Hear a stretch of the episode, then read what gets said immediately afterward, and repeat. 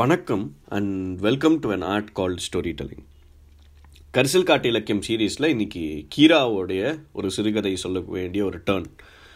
ஆனால் இன்றைக்கி சொல்ல போகிற சிறுகதை கொஞ்சம் இந்த சீரீஸ்க்கு வேறுபட்ட ஒரு சிறுகதை தான். எந்த வகையிலன்னு பார்த்தோம்னா, கீரா கரிசல்காட்டு பூமியும் அதை சார்ந்த மனிதர்கள், அங்கே இருக்கக்கூடிய விவசாயிகளோ இல்லை அங்கே இருக்க தொழிலாளர்களோ அவங்களோட கஷ்டங்கள் பற்றியும் வாழ்வியல் பற்றியும் எழுதியிருக்கிறதுனால நம்ம அவரை கரிசல்காட்டு எழுத்தாளர்னு சொல்கிறோம். ஆனால் கீரா அந்த ஒரு கரிசல்காட்டு இலக்கியம்ன்ற ஒரு கட்டமைப்புக்குள்ளே மட்டும் அடக்கிட முடியாது. ஏன்னா அவர் மற்றபடி நிறையா விஷயங்கள் பற்றியும் சிறுகதைகள் எழுதியிருக்காரு. இந்த கதை அப்படி அமைக்கப்பட்ட ஒரு கதை தான். இந்த கதை நடக்கக்கூடிய இடம் கரிசல்காட்டு பூமி கிடையாது, சென்னையில் நடக்கக்கூடிய, சென்னையில் இருக்கிற ஒரு மனிதரோட அவர் வாழ்க்கையில் நடக்கிற ஒரு சின்ன சம்பவத்தை பற்றி ரொம்பவே நகைச்சுவையாக எழுதின ஒரு கதை தான். இந்த சிறுகதை எப்படி எழுதப்பட்டிருக்குன்னா, ஒரு தேர்ட் பர்சன் நரேட்டிவாக இல்லாமல் அந்த கதையில் வரக்கூடிய ஒரு மெயின் கேரக்டர் அவரோட மன ஓட்டத்தின் மூலமாகவே அவரை பற்றியும் இந்த கதையையும் நமக்கு சொல்கிறாரு கீரா. மயிலாப்பூர் அடையார் மயிலாப்பூர் அப்படின்னு தான் இந்த கதை ஆரம்பிக்குது. மயிலாப்பூர் நாசமாக போக அப்படின்னு கோவத்தோடு சொல்கிறாரு ஸ்ரீமான் பவானந்தர் அப்படிங்கிறவர். அவரும் எவ்வளோ நேரம்தான் காத்துட்ருக்கிறது பஸ்ஸுக்காக. அவர் அங்கே காத்துட்ருக்கிற நேரத்தில் ஒரு மயிலாப்பூருக்கு ஒரு 20 பஸ்ஸு போயிடுச்சு, திருவல்லிக்கேணிக்கு ஒரு 30 பஸ்ஸு போயிடுச்சு. ஆனால் அவர் போக வேண்டிய அமுஞ்சிக்கரைக்கு ஒரு பஸ்ஸு கூட இன்னும் வரல. என்ன அந்த பக்கத்துக்கு போக வேண்டிய பஸ்ஸெல்லாம் விடுறதையே நிறுத்திட்டாங்களா அப்படின்னு யோசிக்கிறார் அவர். அவர் இப்போ காத்திருந்து அவரோட கோவம் எவ்வளோ முத்தி போச்சுன்னா, இன்னும் ஒரு அரை நிமிஷம் கூட அவரால் பொறுக்க முடியாது. அந்த ஒரு நிலையில் இருக்கார்.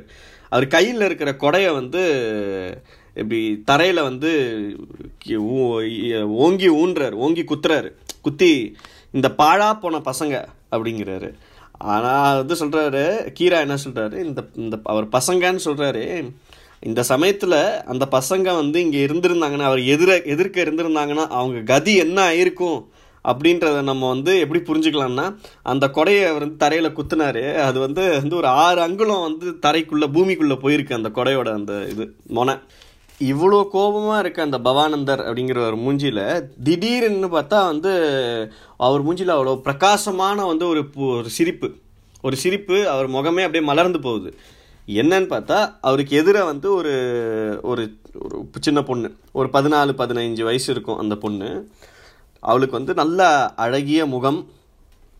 அவள் ஒரு சாரீ கட்டிகிட்டு இருக்காவ. அந்த சாரீ ஆகாய நீலம், ஸ்கை ப்ளூ அப்படின்ற அந்த ஸ்கை ப்ளூவை பார்த்து இவருக்கு மனம் மனசு அப்படியே குளிர்ச்சியாகுது. அப்படியே ஒரு ரம்யமாக இருக்குது அந்த அந்த நிறமே இவருக்கு பார்க்குறதுக்கு. அவளை வர்ணிக்கிறாரு. அவள் காலில் இந்த கான்பூர் ஜரிகை செருப்பு போட்டிருக்கா. அப்புறம் கையில் ஒரு சில்க் பை இருக்குது அவகிட்ட. ஸோ அவள் ட்ரெஸ் பண்ணியிருக்கிற விதம், அதாவது அவளோட சேலை, அவளோட போட்டிருக்க செருப்பு, அவளோட பை, இதெல்லாத்தையும் பார்க்கும்போதே அவருக்கு என்ன தோணுதுன்னா, அவள் எவ்வளோ ஒரு மாடர்ன் கேர்ளாக இருக்கா அப்படிங்கிறது அவருக்கு புரியுது.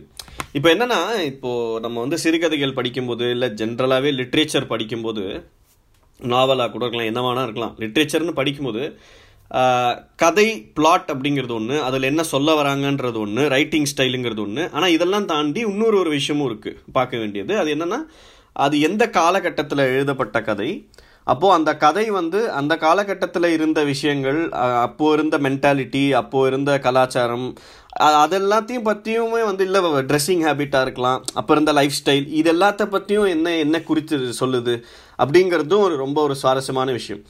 ஸோ நம்ம ஒரு கதையை, இப்போ இது கிட்டத்தட்ட 1956 எழுதப்பட்ட கதைன்னு நினைக்கிறேன். இப்போ இந்த கதையை நம்ம படிச்சுட்டு என்ன சாரீ கட்டிருக்கா, ஏதோ கான்பூர் ஜரிகை செருப்பு போட்டிருக்கா, ஏதோ கையில் சில்க் போய் வச்சுருக்கா, அதுக்கு நம்ம என்ன மாடர்ன்கள்னு இப்படி எப்படின்னு யோசிக்க முடியாது. அப்போது 1956க்கு இதெல்லாம் அப்போது மாடர்னாக பார்க்கப்பட்டிருக்கு அப்படிங்கிறது தான் இங்கே கவனிக்க வேண்டிய விஷயம். கீரா எப்படி சொல்கிறாருன்னா, நவீன நாகரீக ஓட்டத்தில் அவள் எவ்வளவு தூரம் முன்னேறி இருக்கிறாள் என்பதை நிரூபித்து காட்டின இந்த விஷயங்கள்லாம் அப்படின்றாரு. அதே மாதிரி அவளோட இடது கையில் ஒரு ரிஸ்ட்டில் ஒரு காலனா விட வந்து சின்னதாக இருக்கக்கூடிய ஒரு தங்க வாட்ச் ஒன்று வந்து கடிகாரம் வந்து கையில் கட்டியிருக்கா. அது வந்து இவர் ட்ரெஸ் பண்ணியிருக்கிறது எல்லாத்தையுமே வந்து அந்த கடிகாரம் கையில் கட்டியிருக்க அந்த அழகான தங்க கடிகாரம் வந்து ஒரு சிகரத்துக்கு எல்லாத்தையுமே ஒரு சிகரத்துக்கு எடுத்துகிட்டு போகுது. It is topping everything that she has அப்படிங்கிற மாதிரி சொல்கிறாரு. இதை பார்த்து வந்து அந்த பவானந்தர் வந்து அப்படியே தன்னாவை மறந்து அப்படியே ஸ்தம்பிச்சு போய் நிற்கிறாரு. அப்படியே இப்போ இந்த கதையில் வந்து பீரியாடிக்கலி வந்து கீரா வந்து இந்த இமேஜினேஷன் அப்புறம் கனவு அப்படிங்கிற ரெண்டு விஷயத்தை வந்து மறுபடியும் வந்து யூஸ் பண்ணிக்கிட்டே போகிறாரு டு எஸ்கலேட் த ஸ்டோரி. இப்போ முதல் தடவை என்ன சொல்கிறாரு, அவளுடைய அழகிலே அந்த கவர்ச்சியிலே அப்படியே லயித்து விட்ட அவருடைய மனம் அவருடைய கற்பனையோட்டத்தை கட்டவிழ்த்து விட்டு விட்டது அப்படின்றாரு. இப்போ இருக்க அந்த பொண்ணு மேலே ஒரு கண் இல்லையா, இப்போ வந்து அவ கூட யார் வரா அப்படிங்கிறத வந்து பார்க்குறாரு. பார்த்தான்னா ஒரு ஆள் வராரு. அவருக்கு வயசானவர், ஒரு 60 வயசு இருக்கும் அவருக்கு. சரி, ஒருவேளை தாத்தாவாக இருப்பாரோ அப்படின்னு யோசிக்கிறாரு.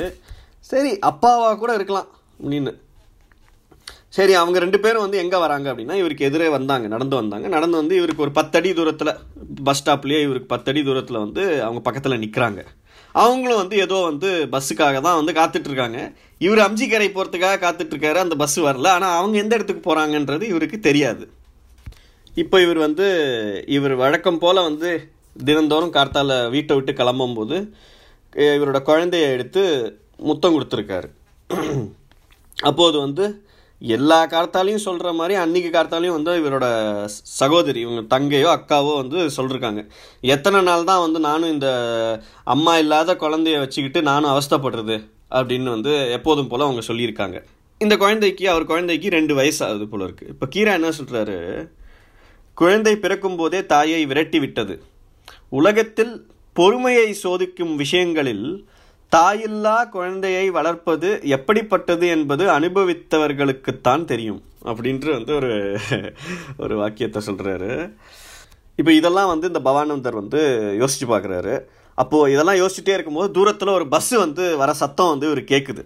அப்போ வந்து திரும்பி பார்த்துட்டு அவருக்கு உடனே தோன்றது என்னென்னா, இத்தனை நேரம் வந்து அம்ஜிக்கார பஸ்ஸே வரலையேன்னு கோவப்பட்டவர் இப்போ வந்து என்ன யோசிக்கிறாருன்னா, அது ஒரு வேளை அம்ஜிக்கார பஸ்ஸாக வந்து இருந்துருச்சுன்னா என்ன பண்ணுறது?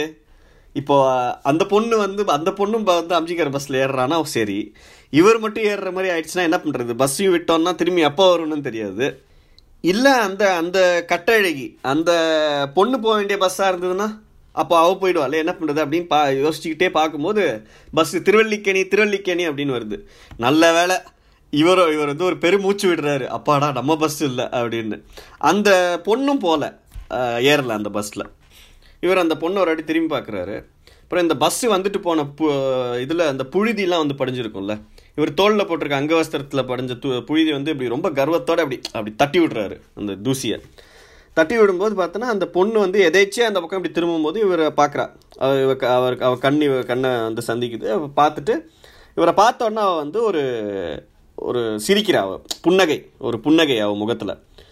இவருக்கு உடனே கர்வம் இன்னும் தலைக்கேறுது. ஆமாம், என்னை பார்த்து தான் வந்து அவள் அந்த புன்சிரிப்பு சிரிச்சிருக்கா, அதில் வந்து என்ன சந்தேகம் அப்படின்னு இவருக்கு வந்து ஒரே கர்வம். இப்போ வந்து கீரா என்ன சொல்கிறாரு, பவானந்தரின் கற்பனை ஓட்டம் வெகு தீவிரமாக ஓடி கனவு லோகத்தில் போய் கலந்தது அப்படின்றாரு. அடுத்த அந்த கனவு, அந்த இமேஜினேஷனுங்கிறத வந்து அடுத்த இதாக எஸ்கலேட் பண்ணுறதுக்கு காட்டுறாரு. அவரும் தான் வந்து எவ்வளோ காலமாக வந்து 30 வருஷமாக வந்து ஓடி சம்பாதிச்சிட்டாரு. கொஞ்சமாக நஞ்சமாக வந்து லட்சக்கணக்கில் வந்து பேங்க்கில் காசு வச்சுருக்காரு. பட்டணத்துலேயே வந்து சென்னை பட்டணத்துலேயே வந்து ஒரு 10 பங்களா இருக்குது அவருக்கு. ஒன்றுமே வந்து ஒரு பங்களாவுமே வந்து ஆயிரக்கணக்கில் அவருக்கு வந்து காசு கொடுக்கக்கூடிய, வித்தா காசு வரக்கூடிய பங்களாக்கள். இவ்வளோ நாள் சம்பாதிச்சது வந்து அனுபவிக்க வேணாமா அப்படின்னு யோசிக்கிறார் அவர். எல்லாத்தையுமே ரொம்ப வந்து எளிதாக வந்து முடிச்சிடலாம். எப்படின்னு கேட்டோன்னா, சரி என்ன இப்போது வியாபாரம் தானே, என்ன பிரமாதம்? இப்போ அவரு கீழே வந்து ரொம்ப வருஷமாக வந்து ரொம்ப நாணயமாக எந்த குறையுமே சொல்ல முடியாமல் அவர் கீழே வந்து ஒரு மேனேஜர் வந்து வேலை செஞ்சிட்ருக்கான், மன்னார்சாமி அப்படின்ட்டு. ஓகே, கொஞ்சம் வந்து நம்ம வந்து இந்த லாயர்கிட்டலாம் போய் பேசி இது பண்ணால் இந்த கடையை வந்து அவன் பேருக்கு எழுதி வச்சிடலாம், அவன் நல்லா பார்த்துப்பான். இன்னொரு பிரச்சனை வந்து குழந்தை இருக்குது இல்லையா? சரி, இப்போ அதுக்கும் ஒரு வழி இருக்குது. என்னென்னா, கிராமத்தில் இவன் இவரோட தம்பி இருக்கான். தம்பிக்கு குழந்தைகள் கிடையாது, கல்யாணம் ஆகி ரொம்ப நாளாக. அவனும் ரொம்ப வருஷமாக அவனும் குழந்தை இல்லைன்னு வருத்தப்படுறான். இவரோட குழந்தைய கொடுங்க, நான் வளர்க்குறேன்னு ரொம்ப நாளாக அவனும் சொல்கிறான்.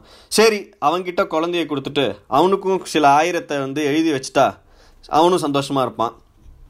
அந்த தொல்லையும் இல்லாமல் போயிடும். இன்னும் என்ன பாக்கி? ஒரு தங்காவோ அக்காவோ சகோதரி. அவளும் ரொம்ப நாளாக முனகினே இருக்கா, எப்படி இவ்வளோ அவஸ்தப்படுறேன் இந்த குழந்தைய வச்சுக்கிட்டு, தாய் இல்லா குழந்தைய வச்சுக்கிட்டுன்னு. சரி, அவளுக்கு ஒரு 15,000 ரூபாய் எழுதி வச்சு ஒரு பங்களாவை எழுதி வச்சுட்டா அவளும் சந்தோஷமாக இருந்துருவா. இனி இதுக்கப்புறம் என்ன அப்படின்னு யோசிச்சுட்டே இருக்கும்போது மயிலாப்பூர் 25வது பஸ்ஸு மயிலாப்பூருக்கு. ஆனால் இந்த வாட்டி அவர் அதை பற்றி அவருக்கு எந்த ஒரு கவலையுமே இல்லை. அதாவது என்னடா அது, மயிலாப்பூருக்கும் திருவல்லிக்கேணிக்கும் பஸ்ஸாக வருது, 20 பஸ்ஸு 30 பஸ்ஸு வருது. அம்ஜிக்கரைக்கு ஒரு பஸ்ஸு கூட வரமாட்டேங்குது. அம்ஜிக்கரைக்கு விட வேண்டிய பஸ்ஸெல்லாம் நிறுத்திட்டாங்களா அப்படின்னு அவ்வளோ கோவத்தில் அந்த கொடைய தரையில் நாசமாக போன பாடா போன பசங்கன்னு சொன்னவர். இப்போ அவருக்கு அந்த கவலையே இல்லை.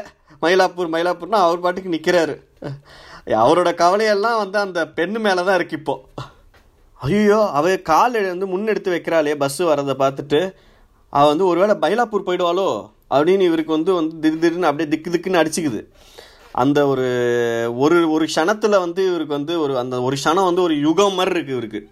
நல்ல வேலை அந்த இவர் கூட இருக்க அந்த பொண்ணு கூட இருக்கிற வயசானவர் அது இல்லைம்மா இங்கே வா அப்படின்றாரு. அந்த பொண்ணு ஏறாமல் இருக்கா. இப்போ உடனே இவர் யோசிக்கிறாரு, அம்மா அப்படின்னு கூப்பிட்டாரு, அப்போ கண்டிப்பாக தாத்தாவை தான் இருக்கணும், பேத்தியை அது இல்லைம்மா அப்படின்றாரு அப்படின்னு பாவா அது கீரா சொல்கிறாரு. அதை சரி தாத்தாவாக தான் இருக்குன்னு இவர் முடிவு பண்ணோன்னே பவானந்தருக்கு அப்போது தேவலோகத்துக்கு தூக்கி கொண்டு போவது போல் இருந்தது. தன்னை மறந்த இன்பத்தில் மயங்கி திளைத்து தவித்தார் அப்படின்றாரு. அவருக்கு என்னன்னா, இப்போ உடனே அந்த அந்த கிழவனோட பேசி அந்த கல்யாணத்தை பற்றி பேசி எல்லாத்தையும் பேசி முடிச்சிடணும் உடனே அப்படின்னு இவருக்கு நெஞ்சு அப்படியே துடிக்குது. ஒருவேளை அந்த கிழவர் மறுத்துட்டாருனா, முடியாது அப்படின்ட்டாருனா, கல்யாணம் பண்ணி கொடுக்க முடியாதுன்னு அப்படின்னு யோசிச்சுட்டு அப்புறம் இவரே யோசிக்கிறாரு. ஆனால் இரும்பு வியாபாரி பவானந்தரை தெரியாதவங்க யாராவது இருக்க முடியுமா? அவரோட அந்தஸ்து பற்றியும் அவரோட இது பற்றியும் தெரியாமல் இருக்க முடியுமா? அவரே பவானந்தரே வாயை திறந்து பொண்ணு கொடுங்க அப்படின்னு கேட்டுட்டா யாரால் மறுக்க முடியுமா என்ன அப்படின்னு யோசிச்சுட்டு அவரே நிமிர்ந்து நின்று கீழே குனிஞ்சு அவரே தன்னைத்தானே ஒரு வாட்டி பார்த்துக்கிறாரு. அவரோட கை மீசையில் கை தானாகவே போயிட்டு அப்படிங்கிறார் கீரா. ஒரு கர்வத்தோடையும் அவரை பற்றி நினச்சிக்கிட்டு அவரே சந்தோஷப்பட்டுக்கிறதுல அவரோட கீழே குனிஞ்சு அவரை பார்த்துக்கும் போது கை மீசை மேல் தானாக போயிட்டு அப்படிங்கிறாரு. 50 வயசு ஆனால் இப்போ என்ன? 50 வயசுங்கிறது ஒரு பெரிய வயசா என்ன? ஏன் இப்போ காலையிலையும் மாலையிலையும் டெய்லி மார்னிங் ஈவினிங் 2 வேளை பீச்சுக்கு போய் பீச்சு கரையில் நான் 4 மைல் நடக்கிறேன், கொஞ்சம் கூட களைப்பே இல்லை, ஒரு களைப்பே ஆகாமல் பார்த்தா என்னை பார்த்தா 50 வயசு மாதிரியா தெரியுது அப்படின்னு அவரோட கனவு. இப்போ கீரா அடுத்த லெவலுக்கு எஸ்கலேட் பண்ணுறாரு.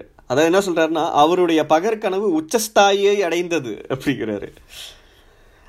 இந்த இடத்துல சின்னதாக ஒரு விஷயம் சொல்ல வேண்டியது என்னென்னா, கீராவுக்கு கர்நாடக சங்கீதத்தில் பெரிய ஒரு ஈர்ப்பு. அவரே கற்றுக்கிட்டு இருக்காரு பல வருஷங்கள். அவர் அவருக்கு இன்ஃபேக்ட் ரொம்ப சின்ன வயசுலேருந்தே ஒரு கர்நாடக சங்கீத கலைஞராக ஆகணும்னு தான் பெரிய ஆசை. அவரும் கூ அழகிரிசாமியும் ஒரே ஊரில் இருந்ததுனால சேர்ந்தெல்லாம் கற்றுட்ருக்காங்க. அவங்களுக்கு ஒரு பெரிய வாழ்க்கை முழுக்கவே கர்நாடக சங்கீதத்து மேலே ஒரு பெரிய நிறைய ஞானம் உண்டு, நிறையா ஈர்ப்பு. அவரோட சிறுகதைகளில், கீராவோட சிறுகதையில் நிறையா இடத்துல இதை இந்த மாதிரி நம்ம நோட்டீஸ் பண்ணலாம். இப்போ இந்த இடத்துல உச்சஸ்தாயை அடைந்ததுன்றாரு, அந்த மாதிரி நிறையா இடத்துல கவனிக்கலாம். எனிவே, அவரோட கனவு உச்சஸ்தாய்க்கு பவானந்தரோட கனவு போக கண்டினியூ பண்ணுறாரு அவரோட கனவை. சரி, யாரும் மறுக்க முடியாது, பார்த்தா 50 வயசு மாதிரியா தெரியுது, கண்டிப்பாக கொடுத்துருவாங்க பொண்ணு. கல்யாணம் ஆனதுக்கப்புறம் இங்கே சென்னை பட்டணத்தை எல்லாத்தையும் செட்டில் பண்ணிவிட்டு நான் முன்னாடியே நினச்ச மாதிரி பெங்களூரில் போய் ஒரு அழகாக ஒரு மாளிகை கட்டி செட்டில் ஆயிடணும். இந்த பேரழகியை கூட்டிகிட்டு போய் அங்கே செட்டில் ஆயிடணும். என்ன, கல்யாணம் பண்ணியாச்சு இவளை, நல்லா பேங்க்கில் ஏகப்பட்ட காசு, கால் தூசியை தட்டி விடுறதுக்கு கூட வேலைக்காரங்க வச்சுக்கலாம். இதுக்கு மேலே என்ன வேணும்? இந்த இந்த இந்த பெண்ணை பார்த்தா வந்து சங்கீதம் தெரிந்த மாதிரி தான் இருக்குது. அவளோட நாகரீகத்தெல்லாம் பார்த்தோன்னா கண்டிப்பாக வந்து வீணை வாசிக்க தெரிஞ்சிருக்கும் அப்படின்னு யோசிக்கிறாரு. அவருக்கு என்னென்னா ரொம்ப நாளாக ஒரு ஆசை, யாருக்காவது வந்து வீணை வந்து கற்றுக் கொடுத்து தினசரி தினந்தோறும் வந்து மாலையில் வந்து இவர் வேலையை முடிச்சுட்டு கடையிலேருந்து வந்ததுக்கப்புறம் அவங்கள வந்து வீணை வாசிக்க சொல்லி பாட சொல்லி கேட்கணும் அப்படின்னு இவருக்கு வந்து ஒரு பெரிய ஒரு ஆசை ஒன்று. சரி, இவ மூலமாக அவளுக்கு கண்டிப்பாக தெரிஞ்சிருக்கும், அவள் மூலமாக இது பூர்த்தி ஆகிடும். டெய்லி சாயங்காலம் கல்யாணம் ஆனதுக்கப்புறம் அவள் வந்து வாசிப்பா. என்னோட அதிர்ஷ்டத்துக்கு வந்து குறுக்கே பிறந்தவர் யார் அப்படின்னு வந்து யோசிக்கிறாரு. இப்போ இந்த கனவுலேருந்து திடீர்னு நம்ம வந்து எழுந்துப்போம்ல தூக்கத்தில், அந்த மாதிரி இந்த அவருக்கு கண்டுகிட்டு இருந்த பகல் கனவுலேருந்து திடீர்னு வந்து முழிச்சுக்கிறாரு.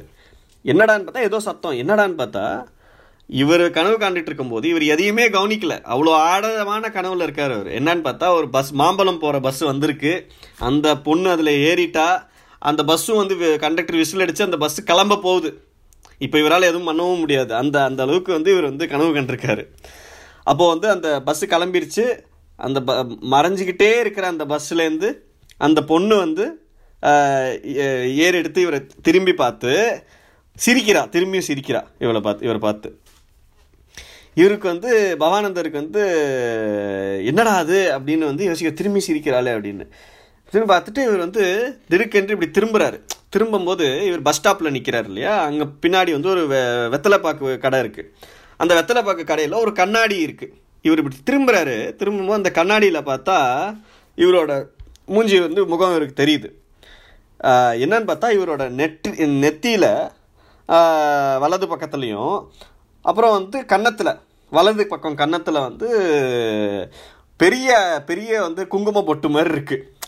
எப்படி இருக்கும்? பஸ் ஸ்டாண்டில் ஒரு 50 வயசில் ஒருத்தர் நிற்கிறாரு, நல்ல வந்து நல்ல காசு வசதி உள்ளவர்ன்ற மாதிரி தான் வந்து ட்ரெஸ் பண்ணியிருக்காரு. வந்து நெத்தியிலையும் வந்து கன்னத்துலேயும் வந்து இவ்வளோ பெரிய குங்கும பொட்டு இருக்குது. என்னடா அப்படின்னு பார்த்தா அப்போ தான் அவருக்கு தெரியுது. எப்போதும் போல் கார்த்தால அவர் கிளம்பும் போது அவரோட 2 வயசு குழந்தைய எடுத்து முத்தம் கொடுத்துருக்காரு இல்லையா, முத்தம் கொடுக்கும்போது அதோட நெற்றியில் இருக்கிற அந்த குங்குமம் வந்து இவர் கவனிக்காமல் வந்து இவரோட நெத்தியிலையும் கன்னத்துலேயும் வந்து ஒட்டியிருக்கு. அது அப்போ தான் அவருக்கு புரியுது. அது புரிஞ்சதோடு இல்லாமல் அந்த சின்ன பொண்ணு வந்து இத்தனை நேரமாக ஏன் இவரை பார்த்து வந்து சிரிச்சுக்கிட்டே இருந்தா அப்படிங்கிறதும் இவருக்கு வந்து, இவர் வந்து அதை வந்து என்னை தான் பார்த்து அவர் புன் சிரிப்பு சிரிக்கிறான்னு இவர் கர்வத்தோடு நினச்சது ஏன் அப்படிங்கிறது அவருக்கு வந்து இப்போ தான் புரியுது. அதாவது கடைசி சென்டென்ஸ் வந்து அழகாக சொல்கிறார், அதோடு அந்த யுவதி சிரித்த காரணமும் அவருக்கு விளங்கிவிட்டது அப்படின்னு முடிக்கிறார் இந்த கதையை. இந்த கதை சிறுகதை பேர் வந்து கீரா எழுதிய புன்சிரிப்பு அப்படின்ற சிறுகதை. அதாவது வந்து ரொம்ப ஒரு பெரிய பிளாட் ட்விஸ்ட்டோ அந்த மாதிரிலாம் எதுவுமே இல்லாமல் ரொம்ப ஒரு சிம்பிளான ஒரு ப்ரிமைஸ், அதை வந்து எவ்வளோ ஒரு நகைச்சுவையாக சொல்ல முடியுமோ சுவாரஸ்யமாக சொல்லி ஒருத்தரோட மன ஓட்டத்தின் மூலமாகவே அந்த கதையை வந்து அவர் சூழலில் நடக்கும் விஷயமும் அவரோட வாழ்க்கையோட ஒரு பேக்ட்ராப்பும் அவர் மனசில் ஓடுற விஷயம், அவரோட கனவு, அவரோட பகல் கனவு எல்லாத்தையும் வச்சுக்கிட்டே ஒரு கதையை வந்து எவ்வளோ அழகாக வந்து சொல்லியிருக்காரு அப்படிங்கிறது வந்து எனக்கு ரொம்ப இந்த கதையில் பிடிச்ச ஒரு விஷயமா இருந்தது. அது மட்டும் இல்லாமல் 1956 அந்த பீரியடில் சென்னை இருந்த எப்படி இருந்தது, அப்போது லைஃப் ஸ்டைல் எப்படி இருந்தது, ஒரு சாதாரணமாக ஒரு சாரீ ஒரு ஏதோ ஒரு கான்பூர் செருப்பு போட்டுட்டு இருக்கிறதுக்கே வந்து அவர் வந்து அது வந்து அந்த காலத்தில் ஒரு மாடர்ன் அவுட்லுக்கான கேர்ளாக இருக்காளேன்னு யோசிச்சிருக்காரு. அதே மாதிரி இன்னொரு விஷயம் கவனிச்சோம்னா 14-15 வயசு தான் ஆகுதுன்றார் அந்த பொண்ணுக்கு, ஆனால் இவர் கல்யாணம் பண்ணிக்கணும்னு நினைக்கிறாரு. ஏன்னா அந்த காலத்தில் அது சாதாரணமான விஷயமாக தான் இருந்தது. 14-15 வயசில் கல்யாணம் பண்ணி கொடுக்குறதுங்கிறது அவ்வளோ ஒரு தப்பான விஷயமா பார்க்கப்படலை அந்த அந்த காலத்தில். இன்னொரு விஷயம் கூட பார்த்தோம்னா லட்சக்கணக்காக பேங்க்கில் காசு இருக்குன்றாங்க, பங்களா 10 பங்களா இருக்குன்றாங்க, இவ்வளோ பணக்காரன்றாங்க, பெரிய இரும்பு வியாபாரின்றாங்க, ஆனால் ஏன்டா பஸ்ஸில் வராருன்னு பார்த்தோன்னா அந்த காலத்தில் இதுவுமே வந்து ரொம்ப ஒரு தப்பான விஷயமாவோ இல்லை அதாவது அப்நார்மல் விஷயமாலாம் கிடையாது. ஏன்னா ஏதோ ஒரு கிராமத்துலேருந்து பட்டணத்துக்கு வந்து முன்னேறி கஷ்டப்பட்டு ஒரு 30 வருஷம் வேலை பண்ணி ஒரு 50 வயசில் அவர் வந்து அந்த அந்த அளவுக்கு பணக்காரராக ஆயிருக்காரு. அப்படி இருக்கிறவங்க வந்து முக்கால்வாசி வந்து அந்த அவங்களுக்கு அந்த லோவர் மிடில் கிளாஸ் ஆட்டிடியூட் வந்து அவங்கள விட்டு போவே போகாது. ஸோ அவங்க எவ்வளோதான் பணக்காரங்கனாலும் வந்து ஒரு கார் வாங்குறதோ, அவர் கார் வாங்கணும்னு கனவுல தான் நினைக்கிறாரு. பெங்களூர் போய் இவளை கல்யாணம் பண்ணிட்டு பெங்களூர் செட்டில் ஆகி ஒரு கார் வாங்கணும், பங்களா வாங்கணும், அதே மாதிரி கார் வாங்கணும், அதை நான் சொன்னேன்னு தெரியல, கார் வாங்கணும்னு நினைக்கிறாரு. ஆனால் அவர் இப்போ வந்து இன்னும் பஸ்ஸில் தான் போகிறாரு.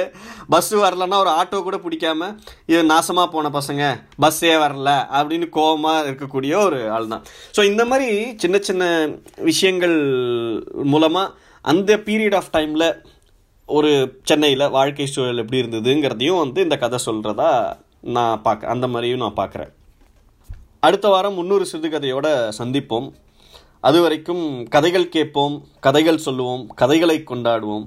Stay tuned for another episode of an art called storytelling.